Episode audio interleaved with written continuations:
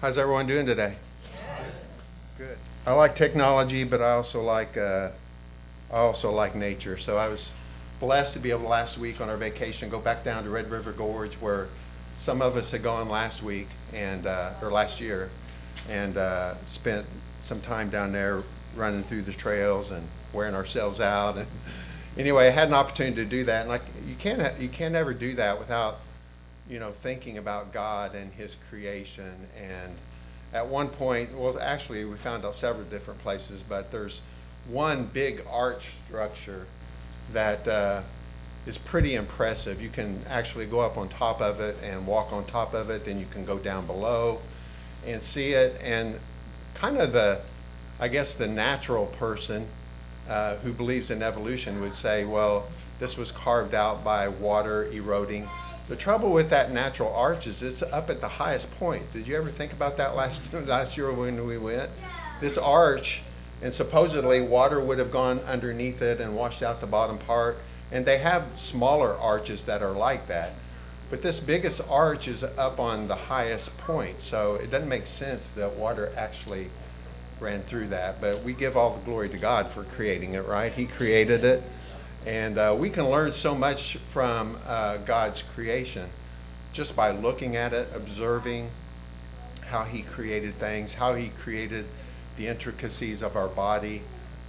Just too much detail to have happened by chance, or even over millions of years or billions of years. It's just not long enough, folks. Even billions of years are not long enough for creation to appear the way that it has appeared in the human body. But that's not really what this is about. This is about the Word of God. If we can see God in creation, then we can surely see Him revealed in the written Word of God, which was given for that specific purpose. So we're going to be able to spend time in God's Word here today as we talk about our blessed hope. I've had so many different titles for this lesson, but they all stem around the idea of hope and encouragement.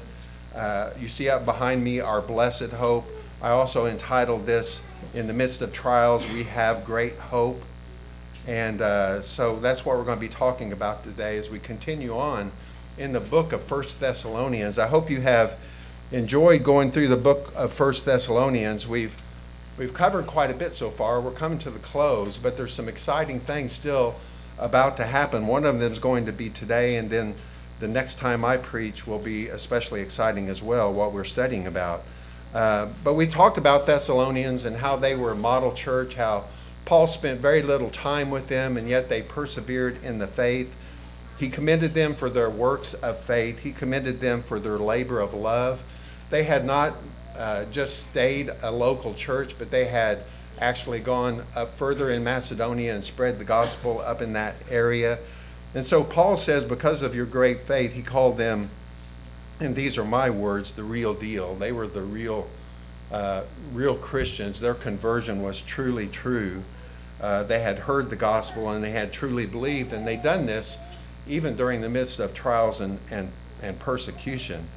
And they'd done it, of course, with Paul's help. And yeah, we talked about Thessalonians being the model church, and how they were Paul's crown and glory. And he commanded them to love people enough to establish and exhort them. So they had been doing a lot of things very well, but they had some questions, they had some concerns. And today's lesson today is just going to be about the fact that we have an amazing hope with which to encourage one another. Amen. We're going to be talking about that. I know we haven't read the scripture yet, but we have an amazing hope that we have to share with one another, to encourage one another, even in the midst of trials. So let's go ahead and read our scripture. And shortly after scripture, I'll go through what I have on here, and we can get rid of it and go back to more conventional means. But let's go ahead and turn to 1 Thessalonians chapter 4, verses 13 to 18, if you don't mind standing.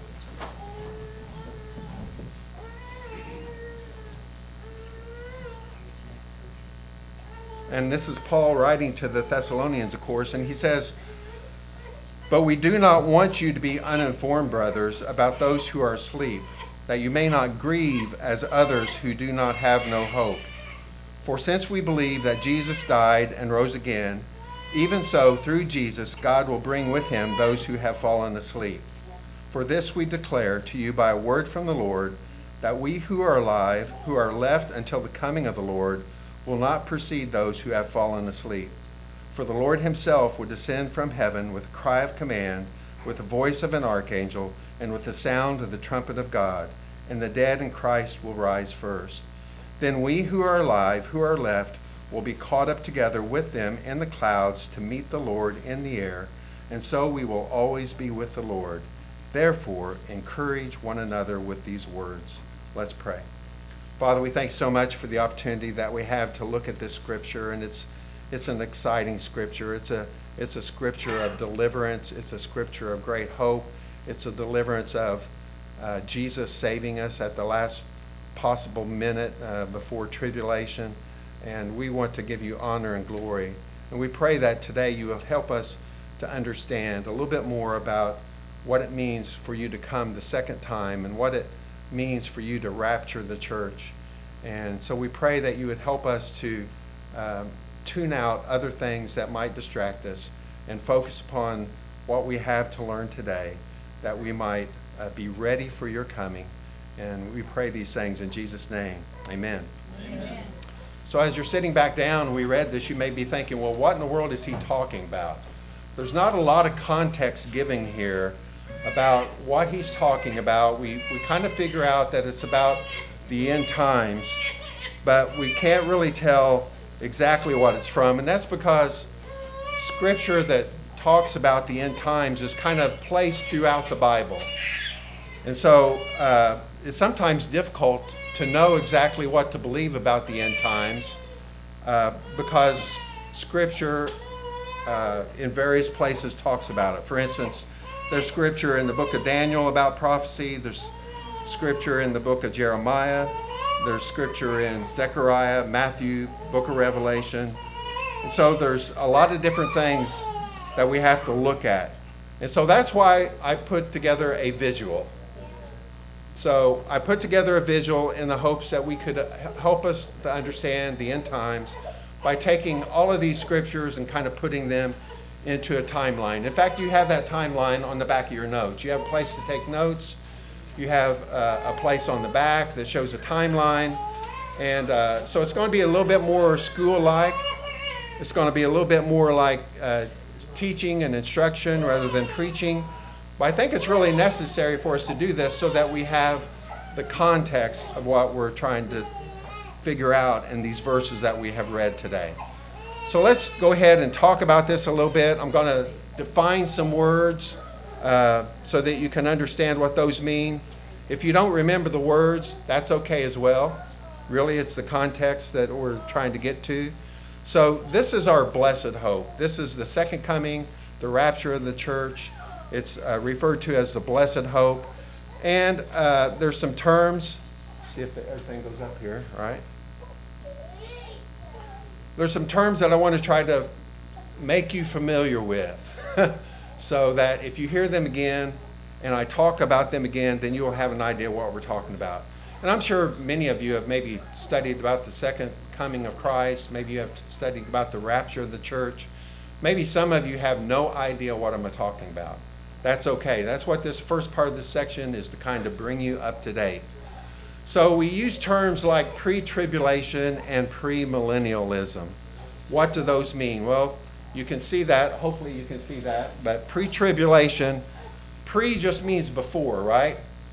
So if you preheat an oven, you turn it up so that you can get it up to 400 degrees before you actually put your food in the oven, right? It's something that happens before. Prevent. Prevent is the combination of two words, pre, which means before, and event. So a prevent is to prevent something that's naturally going to happen. So the idea is before, and so we use that with both of these terms. So pre-tribulation is a term that refers to an event that happens prior to the tribulation. The tribulation is a 7-year period of time where there will be judgment poured out upon the earth. And we'll get to that in a little bit later. You also see the term here, premillennialism. Well, millennial, many of you may know from school, means 1,000.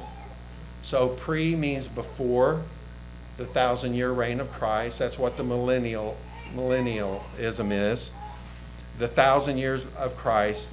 This means that Christ comes back before his 1,000-year reign. That kind of makes sense, right? He comes back before his 1,000-year reign on this earth. Okay, so now with those definitions in mind, we can go to our outline here. And we call this a pre-tribulation, pre-millennial view of the end times. I get excited when I hear about the end times, don't you? Amen. Amen. I mean, I'm tired of this world. I'm ready for the next world. I have a heart for people. I want all people to know and to hear the gospel. But I think there's a longing that all of us have to see Christ and to be ready to go on to that next world. And that's really what we're talking about here today. So what you see up on the screen now is just a timeline. There's no dates or anything on there, but there is a cross, right? You see the cross on there. That stands for the crucifixion of Jesus. Prior to the time of Jesus, all of God's focus was upon Israel, the nation of Israel. Almost all of the books that are written in the Old Testament focus on the nation of Israel, how they deal with other countries, the covenants that they made with the Lord God, the promises that God made to them. And then Jesus came and he fulfilled everything that a good Israelite person would fulfill. He lived the law completely for us, and then he died on the cross for our sins. And he instituted a new covenant, right, with his disciples. He instituted a new covenant with them. And that new covenant said that if you believe in me and trust in me, believe that my blood was shed for your sins, believe that my body was broken for you, then you will have eternal life and you will be with me forever. And so everything after the cross has to do with the church. And so we have what is called the church age. We are living in the church age right now. Sometimes it's called the times of the Gentiles as opposed to the previous times of the Jews. We are now living in the time of the Gentiles. That's the time where Jesus has told us what? To go to all the other nations and to share the gospel with all the other nations. And so the focus is no longer just on Israel, but the focus is upon all the other nations who need to hear about Jesus. Now, we're not going to go strictly in order, but the next thing I want to put up on here is that after the church age, it's prophesied that there will be 7 years of tribulation. 7 years of tribulation and judgment. This is a time of judgment upon the people who are alive at that time. It's also a refocusing upon the nation of Israel, and I'll tell you why that's true in just a little bit. But this is a time, folks, that we've never seen anything like this. I mean, we may think things are bad now, and in certain parts of the world things are really, really bad, but this is a time that will be not like no others. It's called the 7 years of tribulation. In the Old Testament, it's also called a time of Jacob's trouble. Like I said, there will be a focus again upon Israel. But after that, there will be a millennial reign of Christ. And a millennium is 1,000 years. You say, do you really believe Jesus has come back to live on this earth for 1,000 years? Yes. That is what the Bible says, that he will come back. After the millennium, there's what we call the Great White Throne Judgment, which is mentioned in the last few chapters of the book of Revelation. The Great White Throne Judgment is a time where unbelievers are raised from their graves and will stand before the judgment bar of God. And those who do not pass the judgment, which is all of the unbelievers, because of what is written in the books, will be cast into the lake of fire. And believers will go into an eternal state where we will always be with the Lord. We will have our resurrected bodies, and we will forever be with the Lord. And so some of you who are good students of prophecy know that I've left some important things out, right? I've left some very important things out. So I want to bring those to your attention now, and it has to do with the rapture of the church and the second coming of Christ. And so we do believe, at least I do believe, in a resurrection of believers. A resurrection of believers which will take place pre-tribulation, before this time of trouble that comes upon the earth, this time of discipline, of judgment being poured out on the earth. A resurrection of believers. And how that will work, and I hope these are showing up on the screen. You see the resurrection of the believers. You see two arrows down at the bottom which represent who? It represents those who have died in Christ and those who will still be alive when Jesus comes for his church, which is called the rapture, right? That's what we're reading about today. That's why we're going through this. I want to point out that is what we are reading about today. Jesus coming for his church to deliver them from the time of tribulation, which will come. And so the believers will ascend, and Jesus will descend. They will meet in the air, and they will forever be with the Lord. And so that is the rapture of the church. And this is very much separate from the second coming of Christ. And some people will say, well, they're both the same thing. But no, they're separated by 7 years of tribulation. And so also we have on this timeline, we have Christ's second coming, which comes not pre-tribulation, but post-tribulation, right? You would use post. It comes after this time of tribulation. In fact, it will end the tribulation. And so Jesus comes, and you see, I hope that little illustration came up there and you caught that, because there will be no doubt when Jesus comes the second time. He will come with a tremendous force. He will come with us in tow behind him, and that is when he will put to rest all of the wars that are going on during that time. And after he comes, he will set up his millennial reign of Christ, the 1,000-year reign of Christ, of peace on this earth. So what we are talking about today, and you see the red arrow there, is this catching up of believers to be with Christ. It's referred to in our section that we read here today. It says in verse 17, "Then we who are alive, who are left, will be caught up together with them in the clouds to meet the Lord in the air, and so we will always be with the Lord." And so hopefully you have that timeline. Hopefully you have a little bit better idea of where we're at in this scripture today. And hopefully it doesn't confuse you. But over the next couple weeks, if you have questions about that, please let me know. But some people will question, well, what's the difference between the second coming and the rapture? Some people will say, well, they're both the same thing. They are not the same thing. There's two different separate events.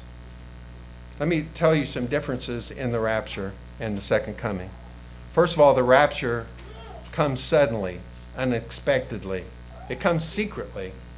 It's Jesus coming for his disciples in a secret way to snatch them out of this earth and take them back to heaven.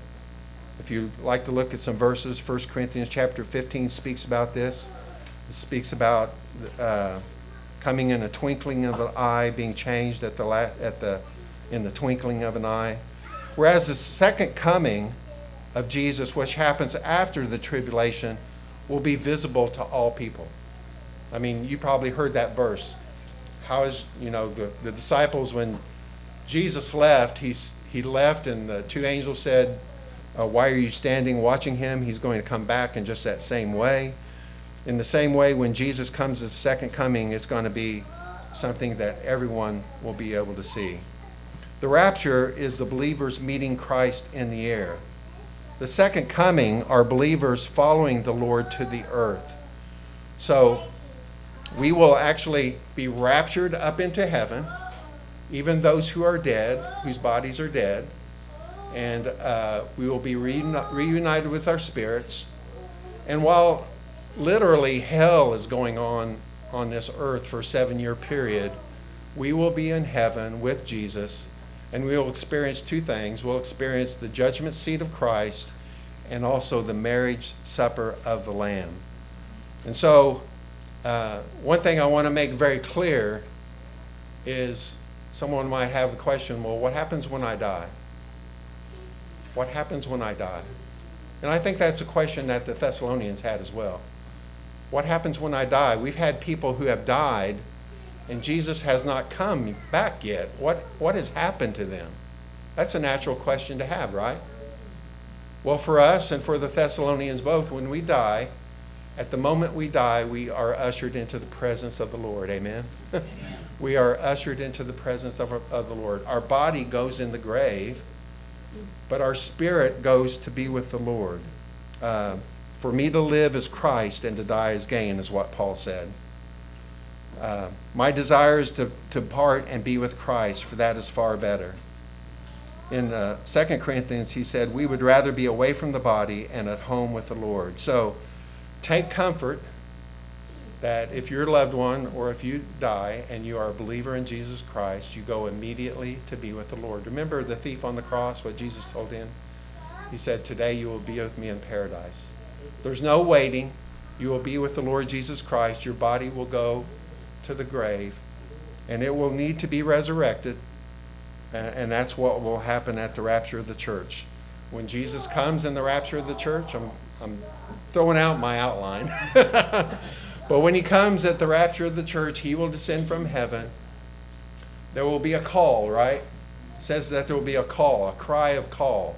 And I think this is going to be just like, very similar to what Jesus said to Lazarus. Remember, Lazarus was in the tomb? And they said, you can't open that tomb up. He's been dead 4 days now. He's going to smell. What did Jesus say? He said, Lazarus, come out. Amen. And Lazarus, even though he was dead, obeyed that command. And when Jesus comes for his church, those who are already dead and in the grave, their spirits are in heaven. But when Jesus comes, I believe he will say, come out of those graves. And they will come out of the graves. They will descend along with those who are alive, still have their bodies. They will be united with their spirits, and they will forever be with the Lord. And that's good news, folks. That is good food. That is good news, folks, for us today, that we have this amazing hope with which to encourage one another. And to get back to a little bit about my outline, the Thessalonians, they were a great church, but they had a few things about the second coming and the rapture confused. They knew that they had people who had died and they had buried them, and they're thinking, what about my friends? What about my relatives? What about them? They have died. Jesus has not come back yet. What's going to happen to them? Have they missed the resurrection? Have they somehow missed the resurrection? And they're not going to be included in this? What about us? We're going through persecution and trials and tribulation. Did we miss this rapture? Are we now in the tribulation period and we have missed the rapture? And this is one thing that helps prove to me that, yes, there is a rapture and a second coming, because they knew, hey, if we're in the tribulation, we've missed the rapture. And Paul has to come back and tell them, no, you're not in the tribulation. You haven't seen tribulation yet, like you will then. You have not missed the rapture. When Jesus comes, he will come for all who have died and believed and trusted in him. So, I know this is going all different places today, but the rapture is also before the tribulation. The second coming, obviously, is after the tribulation. The rapture is a removal from earth as an act of deliverance. Let me say that again. The rapture is a removal of the church from earth as an act of deliverance from the wrath that is to come. And we see this in this same book, 1 Thessalonians 5:9. You might want to turn there real quickly. 1 Thessalonians 5:9. It says, for God has not destined us for wrath, but to obtain salvation through our Lord Jesus Christ. Did you get that? That's not talking about us being saved in the sense of trusting in Christ as our Savior. This is talking about we are going to be saved from the coming wrath, which is going to be during this tribulation period. And so it's a good thing that we will be removed from the earth as an act of deliverance. However, the second coming, removal of unbelievers, will be an act of judgment. They will be taken away from the earth and cast into a place of torment. Listen to this. The rapture is imminent. It can come at any time. Did you get that? The rapture is imminent. It can come at any time. There's no prophetic event that must happen first. It has always been this way. It can come at any time. And so that's why we're told to be prepared, right? We're told to be prepared. The second coming, there's a whole bunch of things which precede the second coming, right? We read in Matthew 24 and 25, we read about earthquakes that will come, wars, rumors of wars. There's an Antichrist who's going to be revealed, and all those things will happen prior to the second coming of Christ.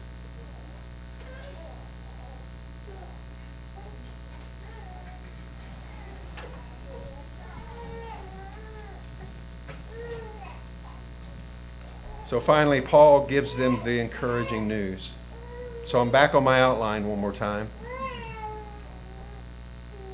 He gives them some encouraging news because they're confused. They're worried about their loved ones who have already died. They're worried about themselves, thinking that they might possibly in the tribulation. They've missed the resurrection, the rapture.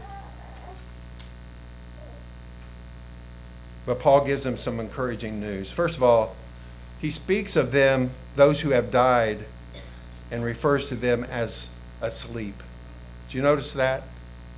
He says, I don't want you to be uninformed, brothers, about those who are asleep, that you may not grieve as others do who have no hope.